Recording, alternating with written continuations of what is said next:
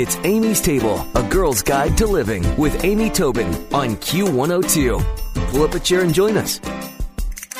Ellie Krieger has good news for those of us who want to look better, feel better, and live happier, more fulfilling lives. Here it is. You don't have to overhaul your entire lifestyle. You don't have to torture your body or subject yourself to the latest fad diet to achieve your best self. And she has revised and updated her wonderful book. It's called Small Changes, Big Results, a wellness plan with 65 recipes for a healthy, balanced life full of flavor. And Ellie's joining us today on Amy's Table. Welcome. Hi, Amy. Thank you. Well, I think you're terrific. I think you have such practical, good, doable advice for home cooks and people who love to eat but want to be fit. And I thought the book was great to begin with. What made you decide to revise and update it? So, well, first of all, thank you, because if it's not doable, no one does it. So exactly. It's really great. This is my mission, to make it really doable and also delicious, because flavor is first for me, and so I'm really thrilled about the revision. And the reason why I decided to redo it is because, honestly, it's evergreen. I wrote the book in 2005, was the first edition, and people kept, were continually buying it and really finding it useful, so I knew that it was still had, really strong legs. But honestly, the world has changed a lot, and quite remarkably, in the past, not even 10 years. For example, I say in the foreword of the book, I wrote this book, I revised this for, it can be summed up in two words, Greek yogurt and iPods. And actually, in the book, in the original edition, for example, I had all these recipes that incorporated this thickened yogurt, but I told you how to make it yourself because it was virtually impossible to find in a regular grocery store. So now it's simple, and you just put Greek yogurt in. Yeah. So it's amazing how our environment changes. And then back not even 10 years ago, we were using Walkmen, believe it or not. Oh, my gosh. That is so amazing. I can almost not believe that, but you're right. We've come so far. Yeah. And so now we have apps, and we have all of this new technology, the smartphones. But, this book is not just about nutrition. It's a wellness plan. And one of the things that I really address is how to use these smartphones and all this great new technology in a positive way, but also how to avoid the pitfalls of sort of being addicted to this constant barrage of, having your phone in your hand and finding that balance in your life. And that's so key to wellness and well-being, and ultimately, being a healthy, happy person. You know what? I couldn't agree more, and it is a fine line. It's funny. I interviewed someone recently who talked about a study that researchers showed French women pictures of chocolate cake and just had them say the first thing that came to mind. And most of them said celebration. And then they showed American women a picture of chocolate cake, and the first thing that came to their mind was guilt or bad for me. And how interesting. Isn't that interesting? And yeah. So it's like, if we're going to be eating with a cell phone in our hand all the time, come on. You've got part of your plan done, don't you? But maybe not the happy part. Yeah, and actually it's a terrible way to live because, and this is one of the key factors of this book and really of the foundation of all of my work. So there's no such thing as never. There's no such thing as guilt in my world. That's only negative stuff. When we say, I'm never going to eat this, and we go on extreme diets, it only is actually the primary, trigger for binging. And so we wind up on this terrible diet roller coaster. The whole purpose of this is to get off of that, to find a plan and a balance for your life that's going to work for the long term. And then you can really look at things as a celebration food. So I look at food as usually, sometimes, and rarely. Oh, well put. The thing is never. Yep, that's really well put. Well, of course, the name of the book, Small Changes, Big Results. Not big changes, small changes. And so what are some small changes that we can make?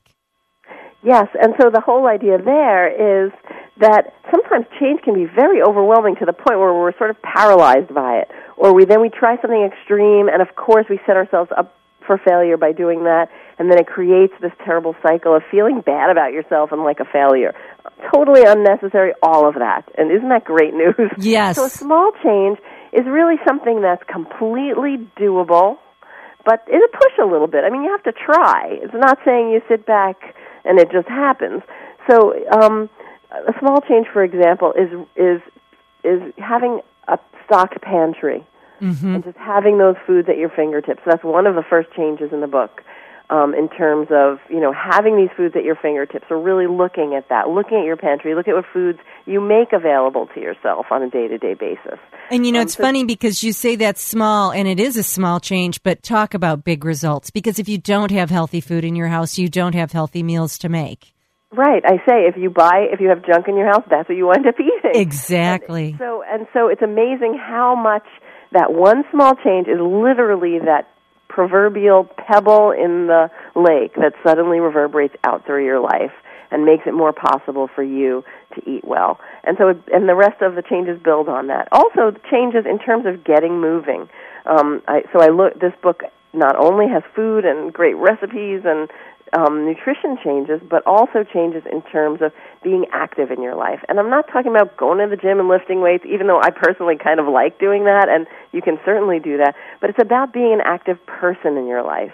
And so one small change, you know, it starts off with getting you on this walking plan, but also really ultimately incorporates things like take an active vacation or practice playing, do something fun every day. That's maybe it's turning up the tunes and dancing around your living room. I mean, this is all celebrating our bodies and how they move and how good it feels to actually move. Yeah, that's a great tip. And, you know, it's funny, I literally just opened, as you spoke about that, to the page that says, what's fresh in fitness? So you're not only telling us what's fresh and new in food and good for us foods, but what's new in good for us activities as well, which is great. Well, that makes me think, you know, you really do have this 3-prong plan. And you talked about getting fit is important and eating well is important and feeling good. So does the feeling good kind of come from that pebble in the pond, as you mentioned?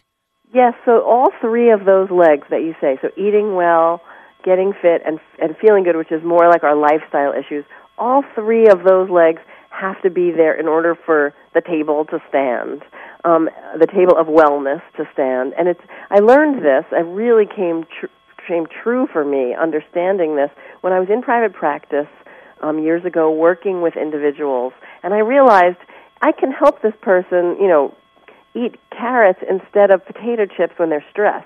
But ultimately, if I don't help them deal with their stress, then it really doesn't make that much of a difference. You really need to get to the root of it.